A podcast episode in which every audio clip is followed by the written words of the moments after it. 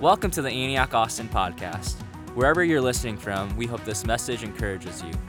For more information about Antioch Austin, please check our website at antiochatx.com. Now, here's Pastor JD Griffin. We are starting a new series of talks this morning that we're calling Thin Spaces. Thin Spaces. I've been reading uh, the Bible and have been struck with these moments that would happen in Scripture where it seemed as if heaven was really, really close to earth. That it was a thin space. One, one of these is when Moses went to Mount Sinai. And he would go up this mountain, and God would visit him and speak to him. It was on Mount Sinai where Moses got the Ten Commandments. The Ten Commandments were the beginning of God dropping his standard on humanity for how to live, ultimately to reveal to all of us that we can't hold it. We can't keep it. It was the Ten Commandments. It's the law that reveals that we need a rescuer, we need a savior. The Ten Commandments set the stage for Jesus.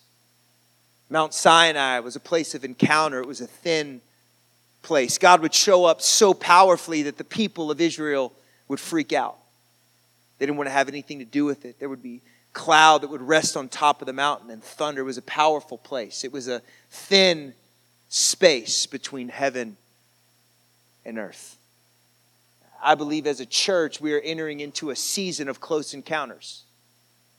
We're entering into a season of a thin space where God wants to move in power on us and in us and through us beyond our wildest dreams. Jesus said something super important for us to grab hold of in Matthew 7.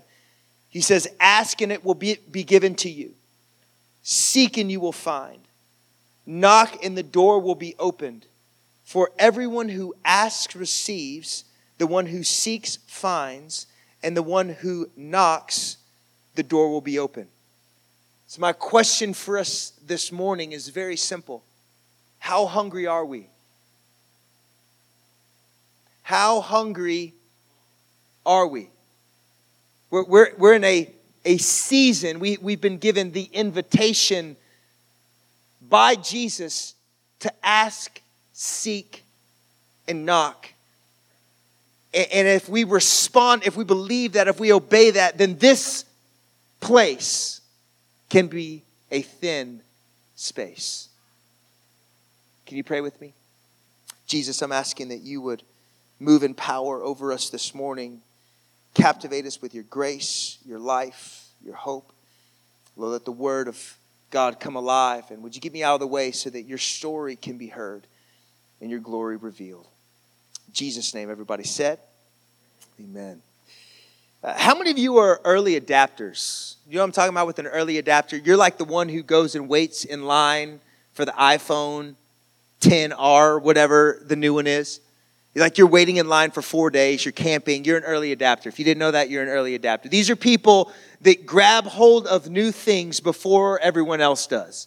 Like, I, I want to be an early adapter, but I'm honestly not at all. I'm super behind the curve. If it wasn't for Pastor Chris Otts, which, by the way, how great of a job did he do last week, bringing just an incredible word, timely word. If you missed it, check it out on YouTube, check it out on the podcast. Absolutely crushed it. But Chris is a early adapter. He, he's like on the front end of all sorts of technical solutions to problems I did not even know existed. Like he takes notes on an iPad. I still use paper. I think paper is great. I love pens. I love pencils. I like to write notes. I like to feel the paper, right? Chris abandoned paper years ago. He doesn't even know what paper looks like. You ask him to send, him, send you something, it's like a digital document of his handwriting. I don't know how he does it. He's an early adapter. I'm not an early adapter. I want to be because early adapters seem to be cooler than late adapters. I'm just gonna tell the truth. Like when people are like, hey, have you heard about that? And you have to be honest. Let's be honest. If you're a late adapter, you lie more than people who are early adapters. Because people often are like, yo, man, have you have you have you heard of this? And I'm like, yeah, man. You you on this app? Absolutely. Then I text Chris, dude, what am I supposed to do? How am I supposed to? This kind of really hit the fan. Liz and I led a impact trip to England a few years ago. At the time, we were uh, actually in the college ministry in Waco, and this was years ago. And we led a team of about 50 students to England. And it was incredible. We had like this amazing street performance that we would do, including like a live band and this like beautiful theatrical display of the gospel. We would gather hundreds of people in the city center. It was an absolute blast to be a part of this trip. But it was like a whirlwind. We were in four different cities in three weeks. And honestly, trying to keep track of 50 college students on planes, trains, and automobiles, seriously, was getting a bit stressful. And so we landed into like our second city after four or five days. I am exhausted, worn out, whooped. I'm like falling asleep, standing up, tired. Did this ever happen to anybody? Like where you you you you want to be like you really want to be awake, but your body's just like power down mode. It's just like you know, and you're just dot you know nodding off and and so I'm sitting in the lobby of this hotel that we were trying to get everybody checked into. We were going to be staying the night there. And I'm absolutely falling asleep. And I kind of kind of come to, and I'm like, guys, a few of our friends sitting at the table with us. I was like, guys, I'm so tired. Like, I am whooped, man. I don't know how we're going to go on for two and a half more weeks. This is just crazy. And they looked at me and they were like, dude, just go get some coffee. Coffee's right over there. Now, you're not going to believe this. You're going to think I'm making this up. But somehow I made it all the way through college. I had no idea the power of coffee. Like, I, I thought it was just like a warm beverage, something that I, I, had no idea that it was fuel for the weary. No clue until this moment. No idea. Never once entered my mind, I'm tired, drink coffee. It just wasn't in my, I'm a late adapter. So I'm sitting at this table. I'm like, get coffee? They're like, yeah, dude, it'll like wake you up. I'm like, coffee wakes you up? They're looking at me like, bro. So I go over this little coffee station, get myself a little cup of coffee, sit down at the table, take a couple drinks. I'm telling you, it was like life started pulsating through my veins. I remember I just like turned at Liz super dramatically and I'm like, a whole new world, a whole fantastic, you know, I mean, I was like, I practiced that, by the way. That was not spontaneous, just so you know. And so I, I, I, I was dragging, and then something came into my body, and it gave me life that I didn't even know that I had. Uh, how many of you have felt like that in your heart? You're dragging. You don't have any more expectation. You don't have any strength in your faith. You're just barely hanging on. Now, I believe we're entering into a season where God wants to wake us up. He, he wants to give us a thin space, a, a place of encounter, so that the areas of our hearts that are dragging, that, are, that we want, we, we, we're like, I don't want to be falling asleep right now, but this life is powering you down. Circumstances just sucking your faith. You're, you're, you're barely able to put hope in tomorrow. God is saying over you right now, it's a thin space. And, the Holy Spirit wants to come and wake you up, wants to revive your heart. He wants to give you fresh life, fresh faith, fresh hope, fresh strength right now in this place because we are sitting in a thin space. Amen? If you have a Bible, I want you to turn with me to Ezekiel 37. Ezekiel 37. If, if you're a Bible reader, you're going to know that this is a passage of Scripture that preachers absolutely love. It preaches itself. Uh, for that reason, I often, actually, when I feel like I'm being led to this passage, I'm like, no, I, I just, it's been done. I've done it. Like, I, you know, like it, and I just couldn't get away from it. And if you don't know, if you're new to the Bible, you need to know this is a, this is a chapter of Scripture uh, that was written by a guy named Ezekiel, who's the namesake of the, the entire book. And Ezekiel was known as the prophet of God. Basically, God chose him to be obedient in a season where the entire people of Israel were being disobedient.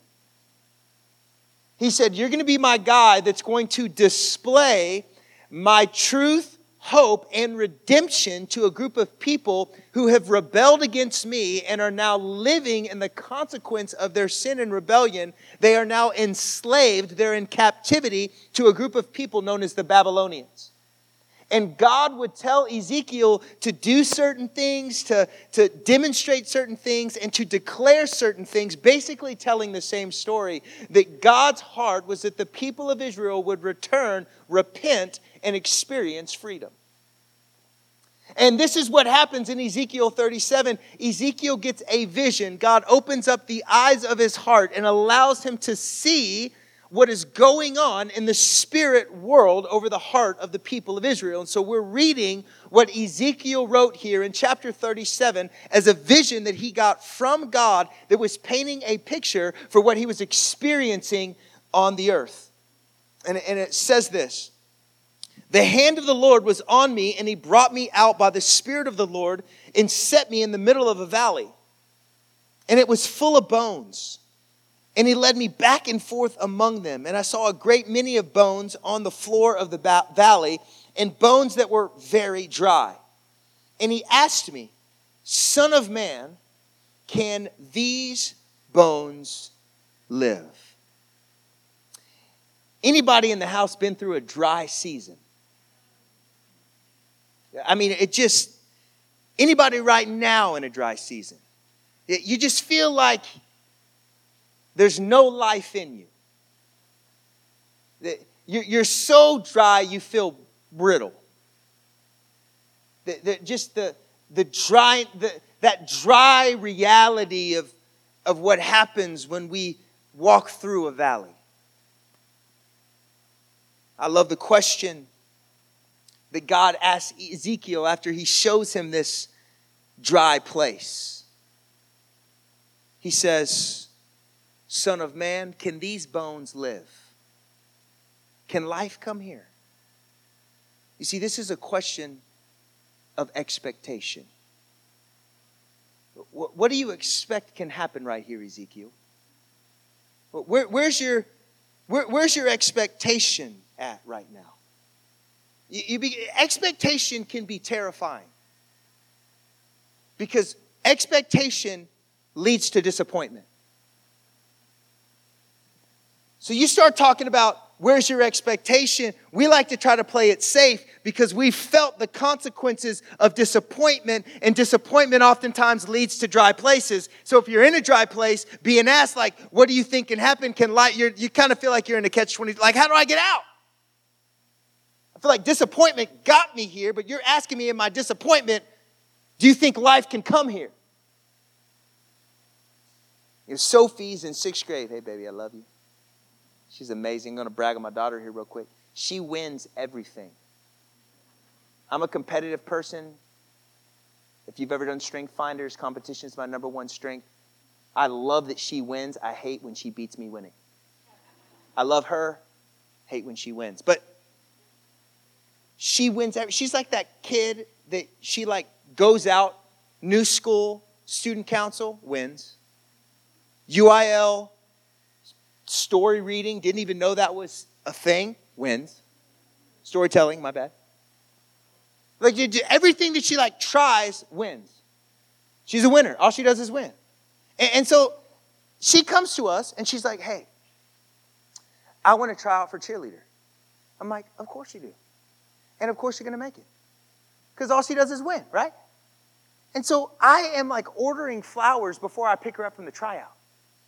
I mean, like the, the expectation was up here that she was going to get it. Man, we're sitting down, and, and we, it's like the night where the list is going to be published. And we're going through, and she sees every single one of her friends that tried out, and not her.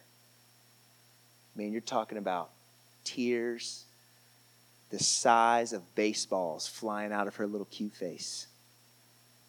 I wasn't even home at the time, I like call her up. I'm like, babe, what do you want? You want a pony? I'll give you a pony. You want diamonds? I'll give you diamonds. You want me to go set someone's house on fire? Who are the judges? I'll go beat them up.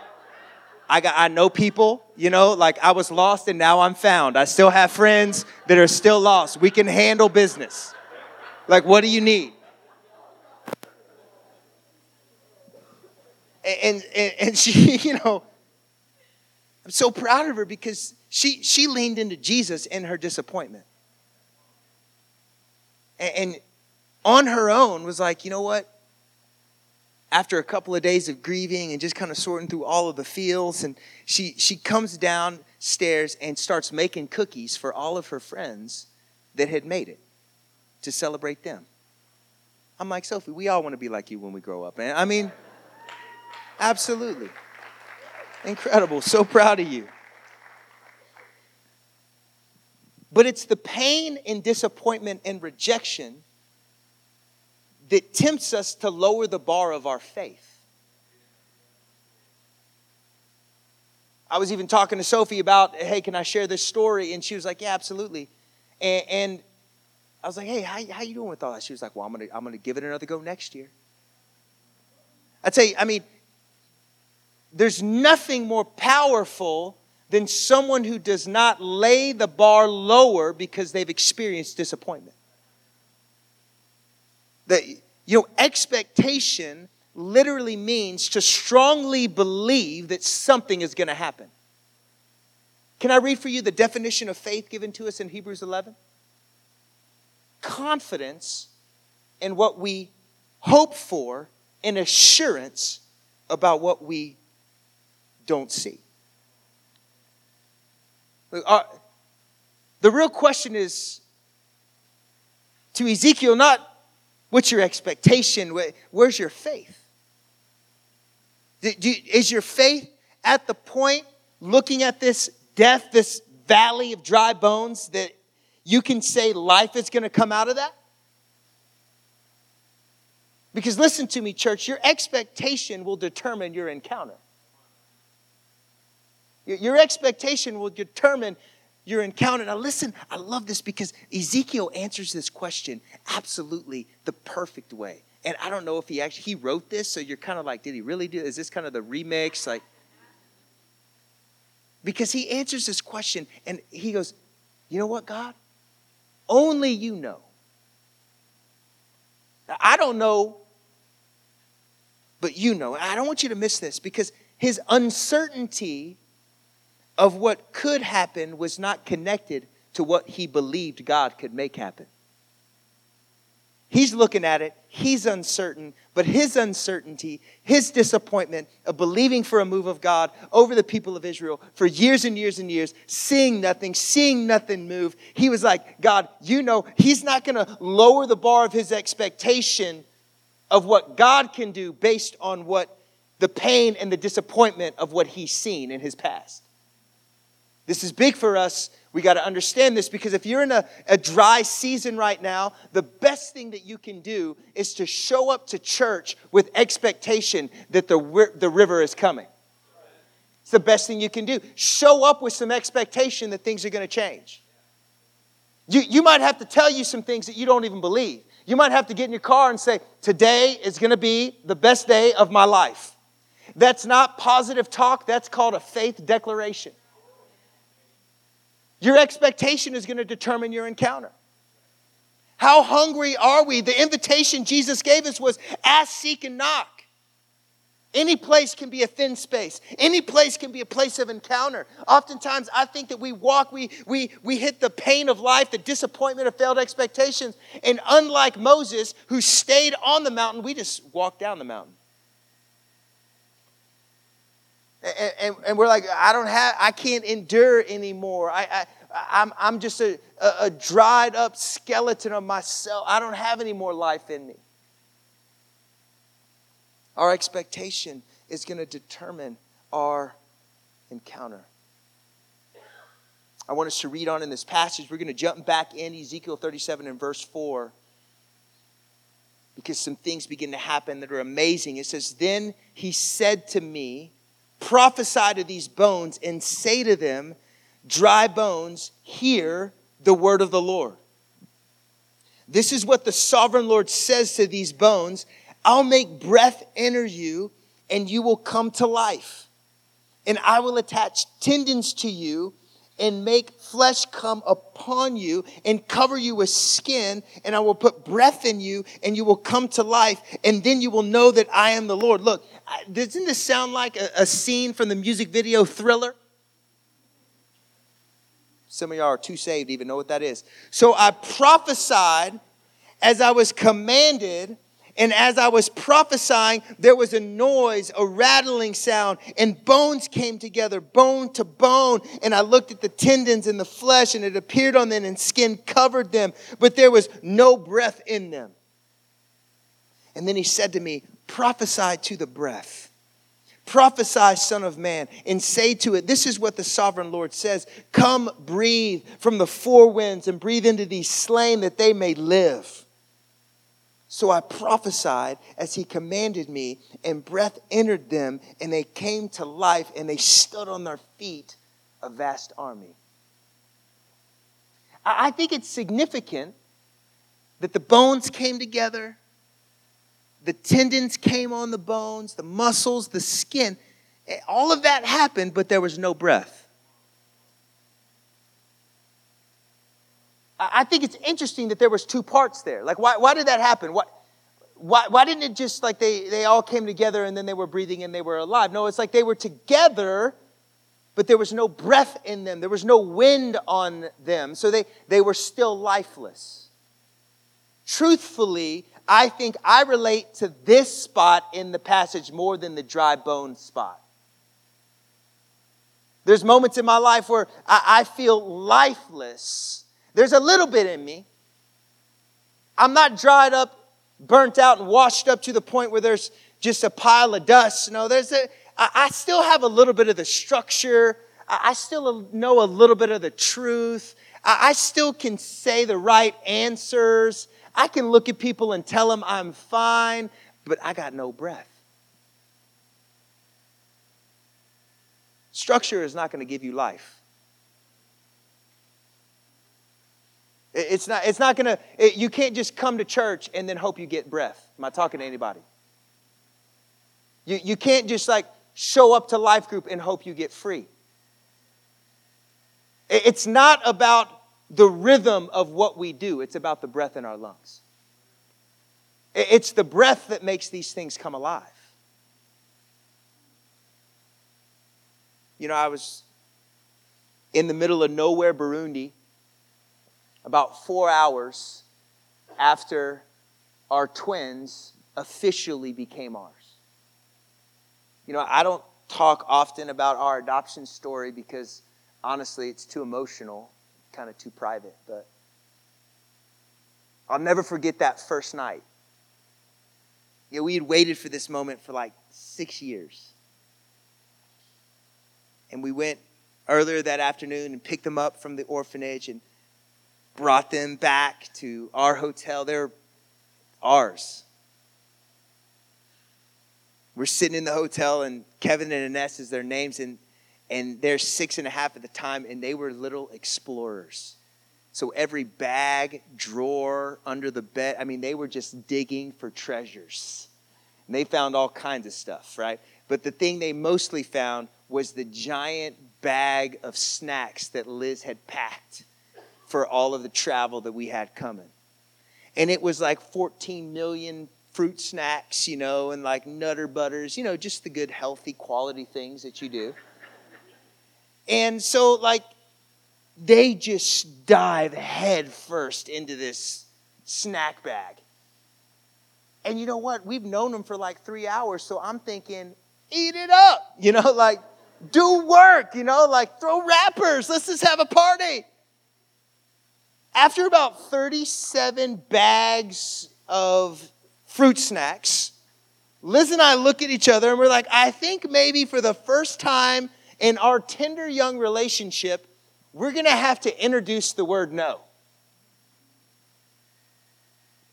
So I remember I go to my sweet daughter and, and I'm looking at her in the eyes and I have, I have a, a piece of bread because if she's hungry, she absolutely can eat. But I'm like, if you keep eating fruit snacks, like this night is gonna not end well. You know, like this, this we're gonna have, there's gonna be throw up, it's gonna be bad. So I, I'm like, grab it. Now they don't speak any English, and I don't speak any Kirundi. I don't know if you knew that. A lot of people think I would be a native Kurundian speaker, but I'm not. And I, I take the, the fruit snack from her and I'm like, no, I'm smiling. And then I hand her the piece of bread and I'm like, yes. And I'm like trying to be as happy, you know, like, yeah, no, yeah. And her eyes changed. And she looked at Kevin, you know, and she's like, Pukuro. Which means older brother. It's the only Kurundian word I know. And she, and all of a sudden I knew it was on. It was the test. Does there know me? No. And, and it was a throat. You're talking about three hours of screaming. Just blood curling, screaming. I'm thinking the hotel's gonna come in and be like, Are you hurting these children? And we're like, Nah, fruit snacks. You know what I mean? Like,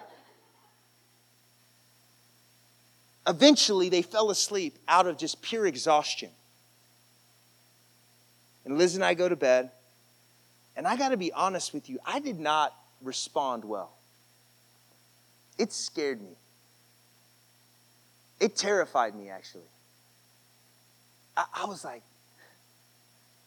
man, how, how am I going to do this? I don't, I don't know if I can do this. This is going to be so hard. This is going to change. It was like all of the emotion, all the conferences and books and everything that we went to, like all of that stuff is like life just dealt me a dry place. And I'm laying in the bed, I'm looking up at the ceiling, I can't sleep It feels like an elephant sitting on my chest. I'm like, how am I going to get out of feeling this way? Like, th- there's no turning back, and I don't want to turn back. I mean, these are my kids. It's like oh, I got to deal with this, this pressure I'm feeling on my chest to like try to figure this thing out. And I wrestled all night praying and quoting every scripture that I could remember, listening to worship music all the way until I fell asleep. I mean, I was just like, God, I'm just going to hang on. I'm not going to give up. I'm just going to hang on. But man, it, I'm, in a, I'm in a valley right now. I never forget, I woke up and I grabbed my phone, and there was a text message from a good friend of mine said, Hey, praying for you and it was a video connected to the text. And I opened the video, and it was 500 college students from Antioch, Waco, praying for our family. That dry place, as I'm watching that video, turned into a thin space.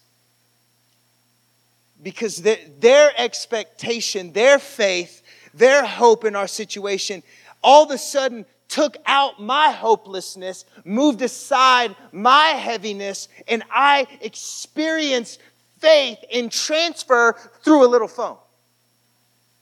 And I'm crying, I'm snotting everywhere. Liz is like, Are you okay? I'm like, I'm better than ever. This is fantastic. It was a moment where Moses found himself on another hilltop. This is not Mount Sinai. This is a, another hill that Moses found himself on. And when he found himself on this hill, God told him, I want you to stretch out your hands to heaven. I want you to pray. I want you to worship. And as you pray and as you worship, I'm going to give victory to the people of Israel to see them work their way through the Amalekites. And so Moses is standing on this hilltop and he's got his arms outstretched and he's praying. And as long as he's in this position, the people of God are winning the fight. And then he gets tired. And in his weariness, his automatic body power shutdown mode from, from the pain and the consequence of having to endure faith, his arms started to come down. He didn't want them to come down. You know, he wanted them to stay up because as they came down, he could see the Amalekites gaining strength as he lost his. And so there were two of Mo's bros there. That's what I like to call them. Aaron and Hur. And they could see Moses struggling. And, and they pull over a rock for him to sit on. It's like a La-Z-Boy at the time. They pull over this rock and they're like, sit down. We got you. Give us your arms. We're going to hold them up. This is why I love church. There's a day you're going to feel like you don't have any strength to hold your hands up anymore. It's coming. If you're not there yet, it's coming because it's what life does. Life, the pain of disappointment, it will lower the bar of the expectation of your faith. That's why we need community. That's why I cannot encourage you enough. If you're in a dry place, you need to be, every time the doors are open, you need to be here. Any prayer meeting you hear about it, go. Isn't it funny how it is the very thing we will not do in a dry place, and it's the very thing that will find life that we're looking for? People start struggling on the inside, they stop coming to church. Blows my mind. Anytime you should come to church is when you're struggling. Come all the time. I mean, please, but but it's amazing how the enemy will tempt us, be like, you don't need to go. You, look, you don't need to go here. Now we got it backwards. This is where you come to get your hands held up. This is where you come when, when you're like, I don't got any more strength, that my faith is gone. I have no expectation for good. Because look, you walk into every situation, you have expectation. You're either going to expect that God is going to move in power or you are going to expect that He's not, but you will expect something. You came here with an expectation. Your expectation will determine your encounter. And so, if you came to church like, man, this is going to be, God is going to move, it's going to be powerful, I bet you had a great worship time. Because your expectation determines your encounter. If you came here like, I don't, I don't know, man, I like, it's been kind of hard, we're going to see what happens.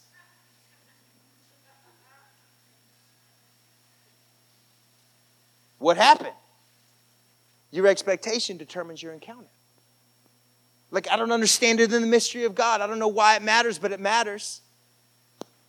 Our faith matters. We have an opportunity to come together as a church, as a community, and say, you know what, I'm gonna, I'm gonna worship on behalf of others right now. I'm gonna lift up the hands of others right now. I'm, I'm, I'm, I'm going to stand up for those who are too tired to stand up right now. And if you're dry, you need to be in this place.